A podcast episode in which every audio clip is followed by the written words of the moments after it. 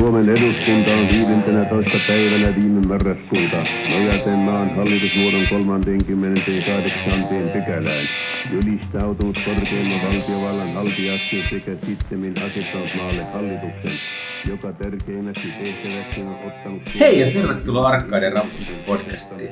Arkkaiden Rappusen podcastin tavoitteena on tutustua uuden sukupolven poliitikkoihin. Keitä nuoret poliitikot ovat, millaisia arvoja he edustavat, millaisia kirjoja lukee, ketä kannattaa urheilussa. Vieraana tänään on Atte Harjanne, juontajan mikrofonin takana on Eurofactsin Juhana Harju. Atte on 34-vuotias tutkija ja liberaali vihreä kaupungin valtuutettu ja maakuntavaltuuston jäsen Helsingistä. Hän on ehdolla eduskuntaan kevään vaaleissa. Mitä kuuluu? Hyvä, hyvä kuuluu. Pikkasen tämmönen jälkiflunssa tässä saattaa vähän äänestä paistaa. Muuten, mikäs tässä kevättä vaalit on parasta aikaa ja näin, niin tuolla jutella ihmisten kanssa kadulla politiikkaa. Vaalit on ihmisen parasta aikaa. Miten sitten muuten elämässä olet diplomi-insinööri ja tutkija? Missä olet tällä hetkellä töissä ja mistä teet tutkimusta? Eli oletko jatko-opintoja päässyt aloittamaan? Joo, joo. Tosiaan mä oon, mä oon tuota, tuolla ilmatieteen laitoksella sellaisessa sään ja ilmaston yhteiskunnallisia vaikutuksia tutkivassa ryhmässä ja tämmöisiä ilmasto, ilmastoriskejä ja ilmastotiedon käyttöä tutkiskelen siellä. Ja, ja loppusuoralla on väitöskirja Aalto-yliopiston kauppakorkeakoulussa vähän samoihin, samoihin aiheisiin liittyen vähän teoreettisemmasta näkökulmasta, että semmoinen, semmoinen on jo varmaan olisi, olisi kohta väittely, mutta vähän on tässä sanotaan viimeiset puoli vuotta niin politiikka vienyt vauhdikkaammin taas, niin ei ole ehtinyt saamaan viimeistä artikkelia lähetettyä. Onko vaikea yhdistää kaksi tämmöistä hattua? Mietin, että tosiaan jos on näin syvä asiantuntemus jostain aiheesta, politiikasta monesti mennään sitten, sitten vähän ehkä ei niin, niin syvälle kysymyksiin, niin miten nämä yhdistyy? Musta yhdistyy ihan hyvin, että mä ehkä itse jonkun verran stressaan sitä, että meneekö tavallaan uskottavuus tutkijana, kun, kun niin puhuu politiikkaa, mutta tuntuu, että ei se ihan hirveästi ole, haitannut. Tieteessä on kuitenkin omat aika selvät pelisääntönsä, niin niitä kun noudattaa, niin niin homma pätee. Eh, ehkä semmoinen, mikä itsellä välillä turhauttaa, on se, että, että tota, siellä poliittisissa piireissä taas sitten niin moni saattaa toisen puolen pöytää unohtaa, että, että mä itse asiassa tiedän mistä asioista aika paljon, niin, niin tavallaan, että käsitellään, käsitelläänkin niin kuin minun faktoja mielipiteillä, niin se on joskus vähän semmoista, mikä, mikä sitten saa niin kuin turhauttaa, sanotaanko niin, että, että tota, et pitää aina itse sitten muistaa koittaa korostaa, että nyt tämä asia on tästä lähteestä, että tämä on sitten mun ihan mielipide, joka mä oon johtanut siitä. Tämä on ehkä semmoinen hauska, hauska kulma, mikä aina välillä tulee esiin. Eli poli- poliitikot eivät tutkittua tietoa aina, aina muista arvostaa. Tai onko se ajatus, että poliitikko ehkä niin kun on kaikki alojen asiantuntija?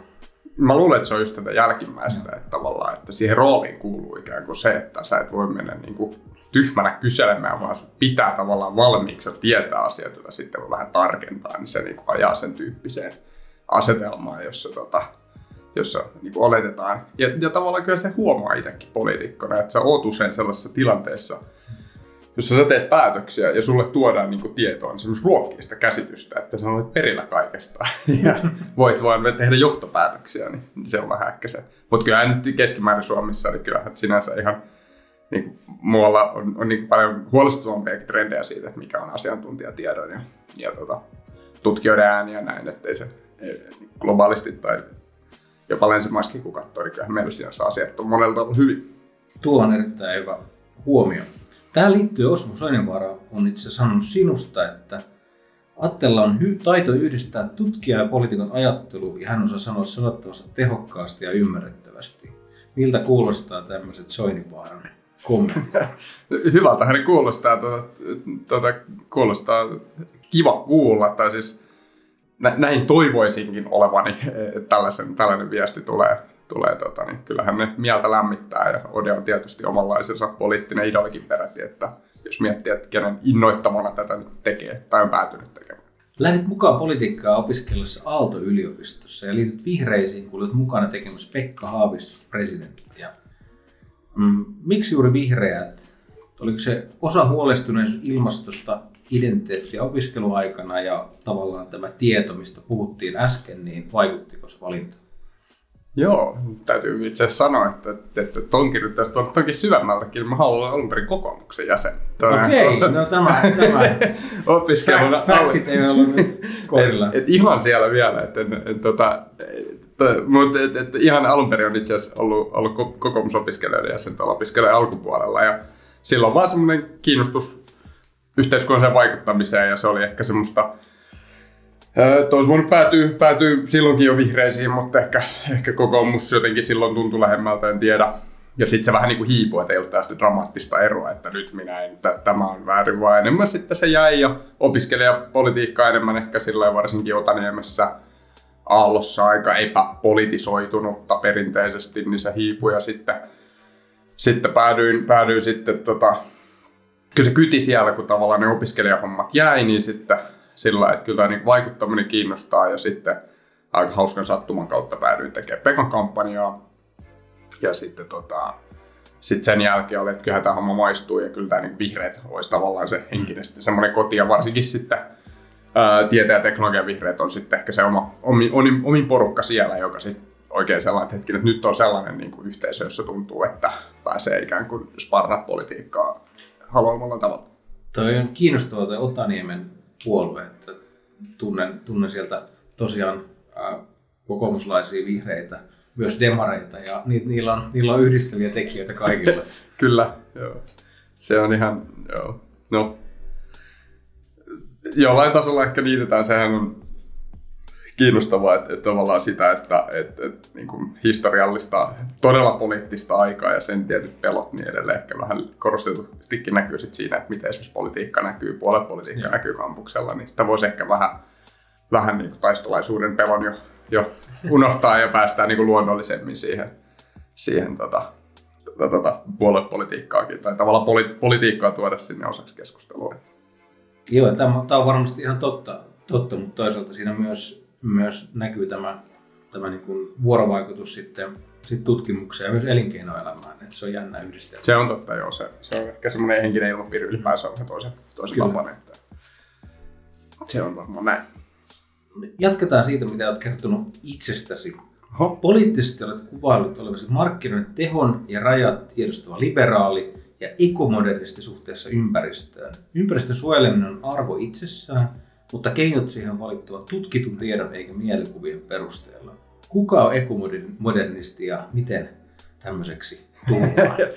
Ekomodernismi on nyt, nyt tätä, tai toivottavasti koottaa nyt tätä historiaa oikein, mutta on siis on tämmöinen suhteellisen tuore, tuore no paitsi ympäristöjärjestymys Suomessa, mutta ehkä tämmöinen aatesuunta, jossa ajatus kumpuaa ikään kuin siitä, että, että meillä on niin kuin, että vahva, vahva niin kuin kehitysusko siitä että et pitää niinku kehittää, pitää, pitää olla mahdollisuus niinku maailmalla tasa-arvoisesti vaurastua myös niinku muillakin kuin, kuin länsimaissa niinku kautta linjan, mutta että se pitää niinku todella tiukasti tehdä ympäristön kanssa, ympäristön mahdollistamissa puitteissa, että vähän tämmöinen tästä se niinku poikkeaa. Ehkä usein se kilpistyy esimerkiksi käsitykseen, suhtautumiseen, geenimanipulaatioon tai, tai tota, ydinvoimaan, niin jossa sitten tämmöinen niin modernistinen ajattelu on, on niin hyvin teknologianeutraalia.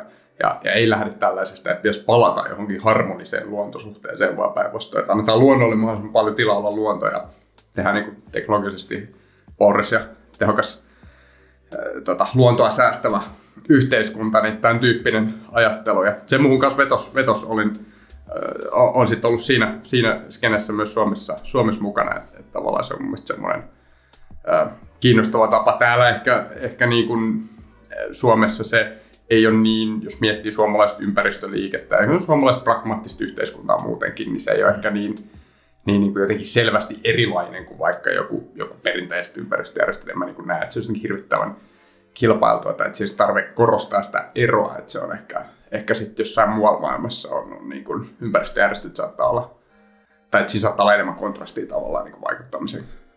Se on niin kuin, tästä se Linkittyykö se myös tähän tutkitun tiedon kysymykseen, pitäisi tavallaan sitä korostaa eikä mielikuvia? Joo, joo se on siis sitä, sitä samaa, samaa niin kuin nimenomaan, että hyvin niin kuin tiedelähtöinen ja tutkimuslähtöinen lähtöinen. Ehkä joku voisi kritisoida, että hyvin tämmöinen niin teknokraattinen, että kuinka tavallaan mikä sitten tämmöisen syvemmän yhteiskunnallisen niin kuin, tiedon niin kuin, suhde siihen on, mutta periaatteessa kyllä ei ole, että tavallaan siitä se lähtee. Jos mietitään tutkittua tietoa ja näitä keinoja, ollaan puhuttu ydinvoimasta yhtenä keinona. Onko tämä, tämä autuaksi tekevä vai onko tämä vain yksi osa keinovalikoimaa?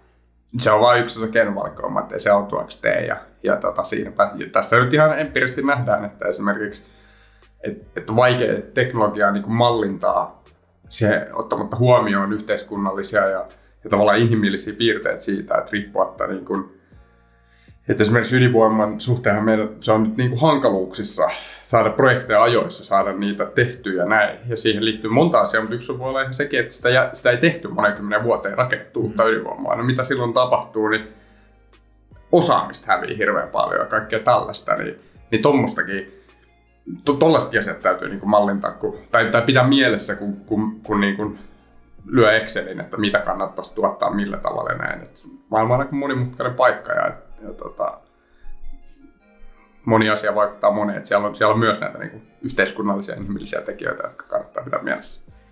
Ja tähän liittyy myös ajatus näistä pienydinvoimaloista. Olet niistäkin ilmeisesti puhunut, muistelen, että kannanotto. ja, ja, ja sitten heti heti tota, niin tuli mieleen, että voisiko sellaisen luoda kallio, tai laittaa kallioluolaa Helsingin alle. Onko tämä mahdollista? No on, se on nimenomaan tekni- teknisesti mahdollista ja, ja tätähän siis niin, tästä aina välillä joku kysyy, että no mihin se semmoisesta laitteesta, sanon, että no vaikka tuohon Hakaniemen parkkikseen tai johonkin, että kyllä se mulle passaa, että ei, se, ei mulla mitään tota angstia sitä kohtaa, että paljon enemmän pelkää montaa muuta juttua. Mutta joo, se on, se on nimenomaan tämmöinen siinäkin ehkä on helposti lähtenyt sitten semmoinen omanlaisa hype käyntiin, mutta, mutta tavallaan niin kuin hyvin potentiaalinen teknologia, joka maailmalla kärsii ehkä tämmöistä munakana-ongelmasta, että, että tavallaan argumenttina sitä vastaankäytä, että näitä ei saa vielä mistään. No eihän niitä saa, kun kukaan ei tavallaan tilaa, kun kaikki yli, suhtautuminen ydinvoiman niin jännitteistä. Mutta ilolla olen seurannut sitä, että nyt se on niin nousussa ja esimerkiksi tiettävästi Helen, Helen tätä ja ilmeisesti muitakin energiayhtiöitä ihan Suomessakin, niin ihan vakavissaan näitä asioita pohtii, että se on, se on, niin kuin, pöydällä niin sanotusti. Tämä on vahvasti tunnekysymys tietysti, tietysti Hakaniemen torin alle. Käyn itse siellä punttisalilla ja kyllä mietin, että tässä ydinvoimana päällä, päällä tekisi sitten tota, Mähän siis asun melkein, melkein siinä päällä, että niin, no, siltä saaressa. Että, tota, se, voisi tällaisia hulkvoimia saada siitä sitten Tä, tässä, tässä, tässä on melkein jonkinlainen vedon, vedon paikka, mutta jätetään se nyt tekemättä. Mutta toinen tunnekysymys on, on ilmastonmuutos. Siitä tiedeyhteisö alkaa olen aika, aika lailla samaa mieltä, että ihmisen siihen vaikuttaa. Tämä on vahva konsensus. Mm. Mutta sitten Suomi on pieni ja, ja me olemme pieni pisara maailman meressä. Että onko meillä vaikutus ilmastonmuutokseen niin, niin pieni, että onko meidän valinnalla mitään merkitystä? No siis on merkitystä. Totta kai se on ihan totta, että Suomi on pieni, mutta samalla tavalla sitä voisi niin jakaa maailman kaikkiin maailman pieniä osia ja todeta, että millään ei ole mitään väliä. E, ehkä mä näen se enemmänkin niin, että, että jos me niin tähdet, uskotaan oikeasti maailmaa, joka saa päästöt edes jollain tavalla järkevällä tavalla kuriin, niin se, se vaikuttaa hyvin paljon siihen, että minkälainen on suomalainenkin yhteiskunta sellaisessa maailmassa. Että se ei voi ikään kuin jäädä joksikin palaksi jotain vanhaa fossiilitaloutta, jos se maailma kokonaisuuden muuttuu siinä tai saadaan, saadaan ajettua kestävämmälle uralle, niin, niin tavallaan ei siinä, sitä ei niin kuin vaihtoehtona ikään kuin mun niin kuin mielessä se sellaista niin kuin valintaa ei tavallaan ole, että meidän ei tarvitsisi tehdä mitään ja, ja kaikki päättyisi hyvin. että tota, et sen takia se on, se on vähän tota, pöljähkökin argumentti, mutta toki siis, siis on lukuja ystävä ja se pitää niin tiettyyn pisteeseen asti pystyä perustelemaan, että minkä takia meidän pitää tehdä esimerkiksi enemmän kuin tai olla edelläkävijä tai tälleen, että se, ei siinä niin kuin, tavallaan se on totta, että meidän osa päästöistä on, on hyvin pieni, mutta se ei tarkoita, etteikö meidän rooli voisi olla paljon niitä päästöjä isompi. Jos mennään vielä pienempiin kokonaisuuksiin, jotka tietysti kaikille helsinkiläisille on merkittäviä. Kaupunginvaltuusto päätti, että Helsingin kaupunkikonserni puolittaa lihan ja maidon kulutuksen vuoteen 2025 mennessä. Kukahan tällaista on ehdottanut? Ja tämmöinen ehdotus on, on tehty ja muistelen, että keskustelu oli, oli aika kipakkaa. Voitko kertoa lisää tästä aloitteesta?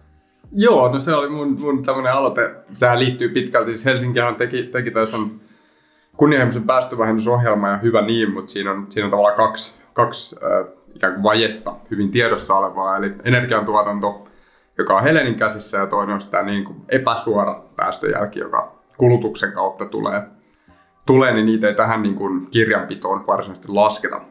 Niin tota, tähän sitten ajattelin, että täytyisi puuttua, ja, ja se on niin kuin selvä ilmaston ja, ja muunkin niin kuin ekologisen kantokyvyn kannalta, että lihan kulutusta on syytä vähentää, ja tässä on Helsingin kokonen konserni on itse asiassa aika iso, iso niin kuin, ö, antama ikään kuin signaali siihen suuntaan. Ja, ja oikeastaan kaikissa tällaisissa monta asiaa pitää tässä nyt niin kuin vähentää, niin pitää pitää mielessä, että se ensimmäinen puolikas on niin kuin helpoin.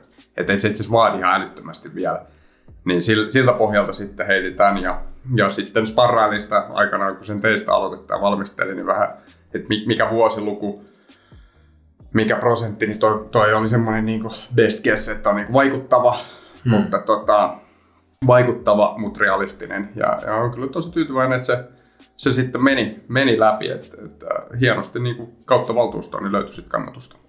Tai melkein. Ehkä toi ihan, ihan niin kuin kovimmin toisenlaisten identiteettien varaan rakentava sektio ei sitten ollut mukana, mutta muista kyllä löytyy. Tähän vähän, tätä vähän ehkä sivuten, niin Espoossa sitten keskusteltiin siitä, että tarjoillaanko sitten valtuutetulle lihaa ja, ja siellä päädyttiin toiseen, toiseen sitten lopputulokseen. Joo. Tätä kommentoida? No onko, siis, onko tässä jotain eroa?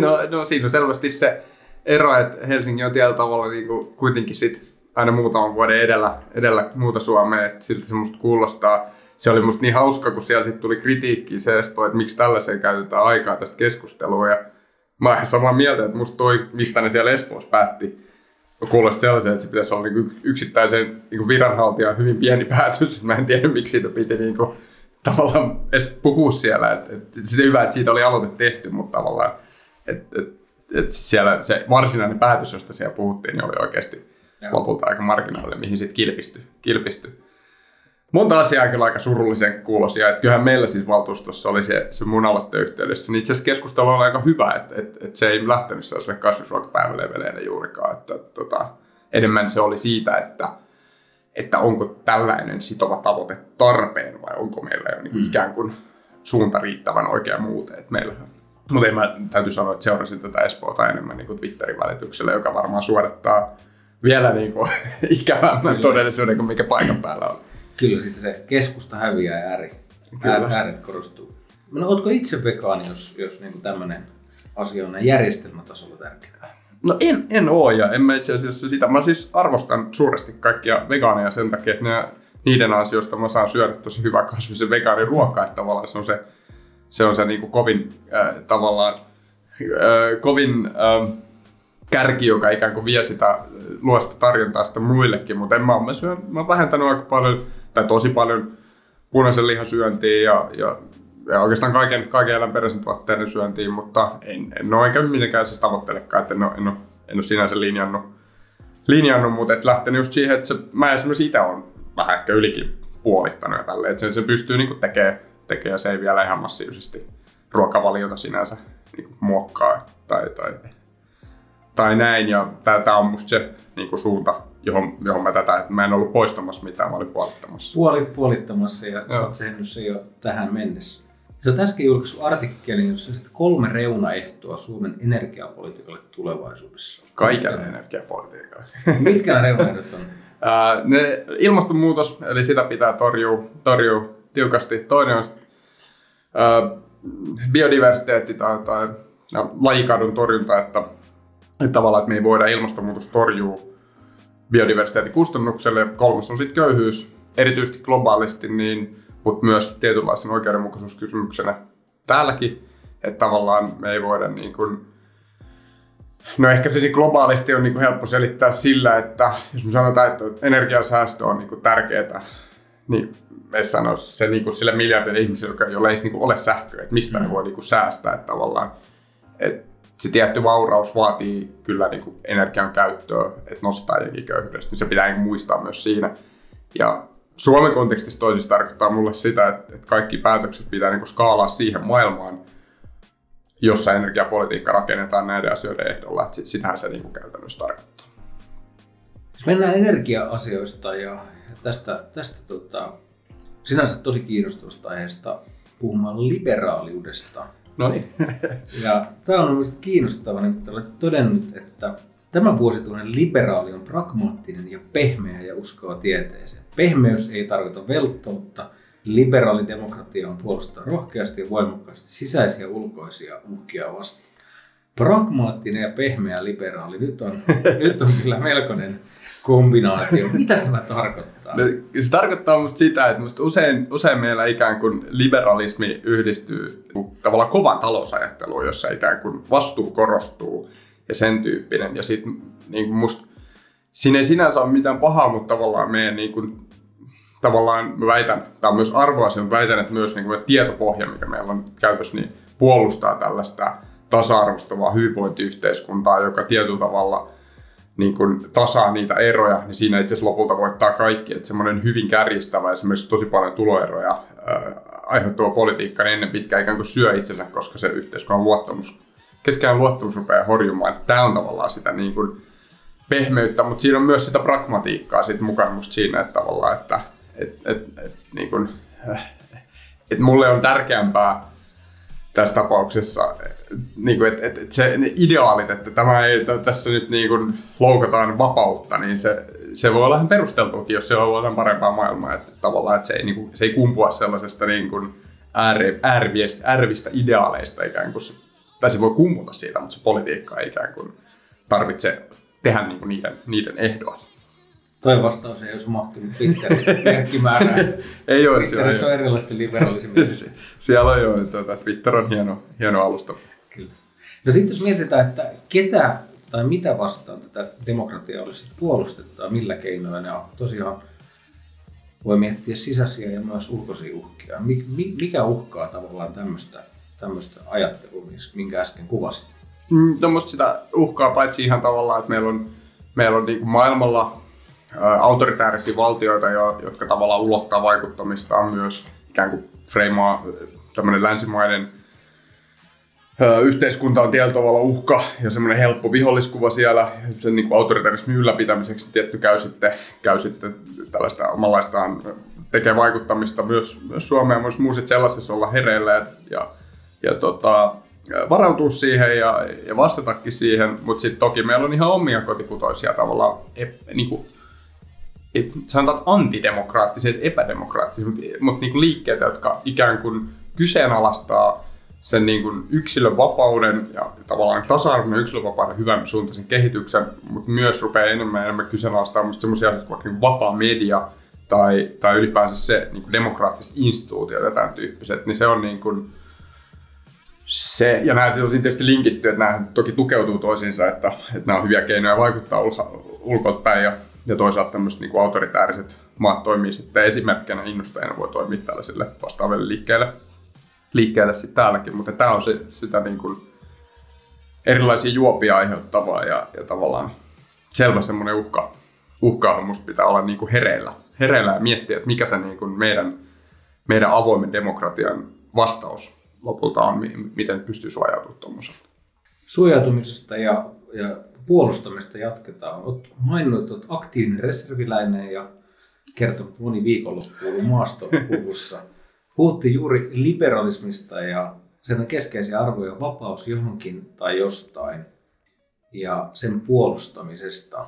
Sitten jos mennään konkreettiseen puolustamiseen, niin mikä on suhtautuminen asevelvollisuuteen ja pitäisikö meidän siirtyä ammattimaiseen vapaa tai vapaaehtoisen järjestelmän. Nyt mennään sen pragmatian puolelle. Niin, että kyllä. Minä, mä siis en, musta on hyvä keskustella tavallaan ja tärkeätäkin, että mikä, se, niinku, mikä on tavallaan ideaali, ideaali tilanne, mitä asevelvollisuus tai maanpuolustus järjestää, mutta musta niin selvä tosiasia on se, että ei ole uskottavaa mallia, jolla me voitaisiin nyt niin kuin nopeasti purkaa asevelvollisuus niin, ettei se heikentäisi tästä tilanteessa meidän niin turvallisuutta merkittävästi. Ja se niin kuin muokkaa sen reunaehdon. Et, et tavallaan se. Ja sitten sit ehkä tämmöisenä, että kyllä me niin kuin, vaikka mä kannatan vapautta ja näin, niin ei, ei se, siis niin kuin, kuten sanoin, niin tällaisia tasaavia mekanismeja tarvitaan. Ja esimerkiksi niin kuin, en ole sitä mieltä, että kaikki verotus on varkautta tai vastaavaa, niin sit myös niin kuin muita tapoja, tällaisia ikään kuin velvoitteita osallistua yhteiskuntaan, niin, niin, niin en, mä en niin näe sinänsä asevelvollisuutta ajatuksena jotenkin supersortavana, mutta sen pitää silti ikään kuin noudattaa ja tukea niitä periaatteita siitä liberaalista demokraattisesta yhteiskunnasta. Esimerkiksi musta toivoisin, että pystyttäisiin niin kuin aika nopeakin aikataululla esimerkiksi niin kuin sukupuoli tasa-arvoa, tämmöisiä asioita ja tavallaan niin freesaamaan sitä ilman, että sinänsä olisin sitä mieltä, että koko järjestelmä pitäisi purkaa. Miten tämä järjestelmän säilyminen tai, tai hienosäätö suhtautuu sitten NATO-jäsenyyteen? Niin, no ei, musta se sinänsä ei mitenkään poissulje tai, tai ei mikään ongelma, että, että mun käsittääkseni Naton piirissä monessa muussa maassa niin katsotaan itse asiassa Suomeen tällä hetkellä niin kuin kahdesta suunnasta hyvinkin niin kuin sanotaan jopa ihailen siinä, että Suomi on pystynyt ikään kuin ylläpiti tällaisen riittävän sotilaisen kyvyn puolustaa omaa aluettaan.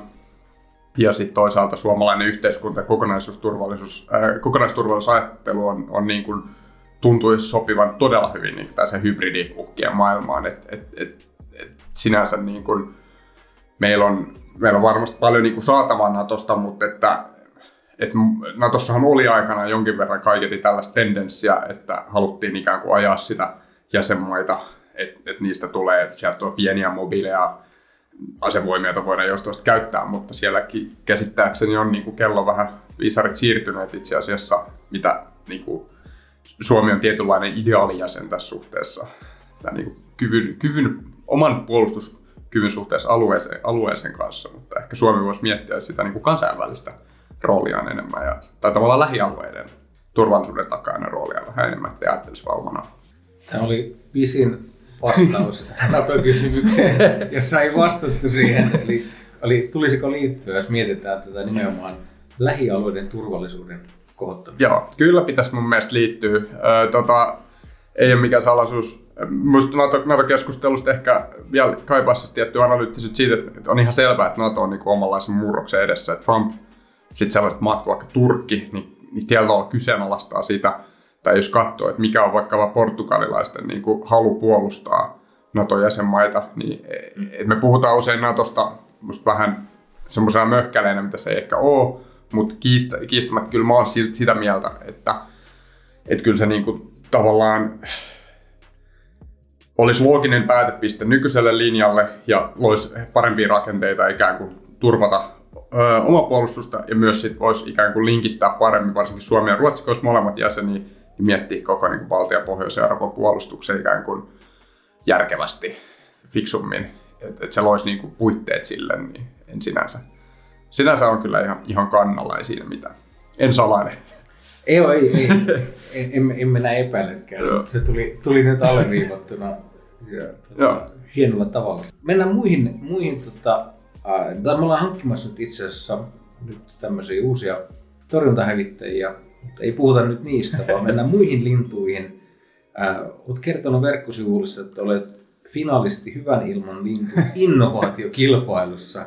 Mistä tässä oli? Jopas jotain. Se oli Gasumin tällainen kisa liittyen siihen, että, että miten saataisiin ihmisiä enemmän ka- äh, niin hyödyntää kaasua ja biokaasua, erityisesti autoilussa, niin siinä siinä nyt NDA oli aikanaan päällä, tiedä miten tarkkaan voi kertoa, mutta niin kuin oli, oli siis tämmöinen meidän ajatus muutamien työkavereiden kanssa, että miten tavallaan voisi vois tehostaa sitä saatavuutta sille kaasulle eri autoilijoille, mutta kuivaa ja teknistä asiaa. Kyllä tarkkaa taustatyötä kyllä, pitää miettiä, että mitä sitä kertoo. Mutta hienosti nimetty. Ei olisi tullut Kasun ensimmäisenä mieleen tästä, tästä tuota, kilpailun nimestä. Olet kertonut, että työn, jatko-opintojen ja politiikan ohella käytät eniten aikaa lukemiseen, liikuntaan ja koiran ja kavereiden kanssa hengailuun. Ähm, millaista kirjallisuutta luet? Onko se pelkästään tietokirjallisuutta vai onko muutakin mukana? Kyllä mä koitan sille aika 50-50 lukea, että, tota, että olisi kaunokirjallisuutta ja tietokirjallisuutta. Mutta nyt on ehkä vähän, vähän taas lipunut sinne enemmän sinne faktan puolelle, puolelle mutta tota, sitten yleensä kesäsi esimerkiksi, tai silloin kun on paljon aikaa, niin, niin tota, sit paukuttaa enemmän niitä, niitä romaaneita. Tai aika silleen, ehkä, ehkä sitten kaunokirjallisuuden puolesta, niin, niin Junnus Tastinin erilaista skifiä tulee, tulee niinku taukattua eniten ja, ja tota, sitten mitä nyt muuta sattuu käteen. Sitten tietokirjallisuutta, niin politiikkaa, historiaa, tekniikkaa, tiedettä, tämän tyyppistä. Tuleeko mieleen joku lukusuositus? Lukus, Lukuinen kirja, mitä, mitä voisit suosittaa? tuore kirja. No kyllä mun täytyy nostaa tuo totuuden jälkeen siis tämä, tämä muistan nyt oikein, mutta Antto Vihmaa kumppaneiden tähän nimenomaan tähän, niin, mitä tarkoittaa tämä niin sanottu totuuden jälkeinen aika. Niin todella, en ole ihan kokonaan vielä ehtinyt lukea, mutta tähän asti niin, niin, niin tosi hyvin kuvaa sitä ilmiötä, taustottaa sitä ilmiötä, kun tekijät on niin sanotaanko sofistikoituneita, niin se ei ole semmoinen niin kuin, se ei ole vaan semmoinen halkipoikki ja pinoon selitys, vaan siinä on hyvin pohdiskelevaa musta. Se on, se on niin ilo lukea paitsi, että asia on tärkeä. Ja linkittyy tähän demokratiaan sen puolustamiseen. Kyllä, kyllä, nimenomaan. Olet maininnut urheilupuolella suosikkeja, se on futis, raadannostelu, salilla, lenkkeily. Miten tämä futis, onko se vaan harrastus vai onko se myös tämmöinen penkkiurheilu? Enimmän penkkiurheilua. Ketä kannatat? Joku, joku pimeä, pimeä salaisuus. ei, ei oikein pimeät salaisuutta. Kyllä, kyllä se, siis toki nautin itse suunnattomasti pelaamisesta tota, Divari Fudiksessa, mutta muuten niin mä oon kyllä aika semmoinen niin analyyttinen, että mä en oikein koskaan niin kuin löytänyt semmoista omaa joukkuetta, jolla on niin aivan suunnattomasti sydän sykkeistä. Mä niin todella paljon tykkään Fudiksen arvokisoista ja, Champereista ja muut seurata, mutta kyllä sitä, se on jotenkin vielä ihan omanlaisen laji, että sitä niin pystyy katsoa sillä taustottaa ja miettiä ja siitä niin kuin seurata vähän sille ulkopuolella, koska niin kauan kuin Suomi on tässä tilassa, kun se on, on jalkapallossa, niin se, se on pystynyt, se, siinä ei ole sellaista niin kuin, suurta nationalismia mukana. Toki kannata hukkaa ja, ja, ja, niin kuin toivon kovasti, että, että tota, nyt vielä kisoihin noustaan, mutta tota, että tavallaan futis on ollut jännä. Vähän sama kuin ehkä itse vaikka joku yleisurheilu, että sitä sitten, jota en, en seuraa niin, niin tiivisti, mutta että katsoa niitä kisoja, niin on jännä, jännä niin perehtyä siihen aina kerrallaan. Tai... Vihreä verran sakkia, koska Suomi, Suomi on mukana. Sitten kyllä, kyllä. Sitten aina sitä. Kyllä. Tässä todettiin vielä näistä harrastuksesta ja muusta arjesta, että sinulla on koira. Mikä, mikä koira on tuo kyseessä? Se on shipperke, laivakoira. Semmoinen pieni musta pystykorva. Ja laivakoira ei kuulosta, että hänestä olisi tulossa vegaania nyt ihan ensimmäisenä. No ei, ei oo, ei varmaan ole, mutta tota, veikkaisin, että, että menisi kyllä tommosella niinku lohi, tota, no ei, eikö mä mietin joo, että joku joskus kertoo, että sillä olisi joku, tai, tai että voiko koira olla kasvissyöjä, kyllä se varmaan teknisesti ottaen voi, mutta tota, ei, ole, ei ole kyllä vapusta tulos varmaan ja heti vegaania, vegaania ja sillä mennään. Sillä mennään, mutta tämä on, tämä on mielestäni hieno, hieno niin kuin tasapainoilu ja liittyy varmaan myös tähän tähän aloitteeseen, että pienin askelin no. kokonaisuutta kohti. Joo, ja sanotaan vaikuttavin askelin. Lopuksi meillä on aina ollut tämmöisiä lyhyitä kysymyksiä kaikille vierailijoille, ja jos olisit kuunnellut näitä aikaisempia podcasteja, niin tietäisit mitä on tulossa, mutta koska kerroit, että et ole, niin, niin nämä tulee nyt vähän yllättäen. Tarkoitus on vastata rehellisesti, nopeasti ja lyhyesti, liikoja ajattelematta. Okay. Mitä pidät suurimpana saavutuksenasi? Sellaista tuonut sellaista tiettyä tieteen ääntä ja näkökulmaa päätöksentekoa, jota muuten ei ole, tai kukaan muu ei ole ehkä vielä hyvin tuonut. Jos olisit valita, niin kuka historian hahmo olisit ja miksi? Jaa. Mä tuossa hiljattain sen Jim Gavin, tällainen jenkki kenraali toisen maailmansodan ajalta, joka sanotaan, että eli tosi mielenkiintoisen elämää, oli niin kuin, tietysti aina kukaan, niin oli, oli mielenkiintoinen hahmo ja tavallaan sitä mä mietin, että, että no voisin olla. mä en tiedä, kuulostaako tämä nyt julmalta, että kun sotilas tähän niin esikuvaksi, mutta se mulla tulee niin mieleen sellaisena jännänä, niin kuin, jänniä aikoja historiallisena hahmona. Kuka on sankarisi oikeassa elämässä? Mä en osaa nimetä ehkä ihan suoraan ketään, mutta kyllä mä sanon, että kaikki, kaikki niin kuin, äh, niin kuin ne naiset ja sanotaan vähemmistöedustajat, jotka tekee politiikkaa, koska mä pelaan tätä niin kuin easy levelillä, että ne saa niin paljon enemmän rapaa niskaan, niin kyllä mä nostan hattua, hattua joka niin kuin sille areenalle. Kannasta riippumatta itse asiassa tuo. Mitä arvostat ystävissäsi eniten? Rehellisyyttä, sellaista välittömyyttä. Sellaista, että ei esitetä mitään, ollaan vaan. Mitä isänmaallisuus tarkoittaa sinulle? Mulle se tarkoittaa tämän niin kuin hyvinvointi, demokraattisen hyvinvointiyhteiskunnan puolustamista sitä se on ja tavallaan se, siitä niin kuin välittämistä. Mikä on suomen kielen kaunein sana? Kiitos. Kiitoksia. Tämä oli loistavaa. No niin, kiitos.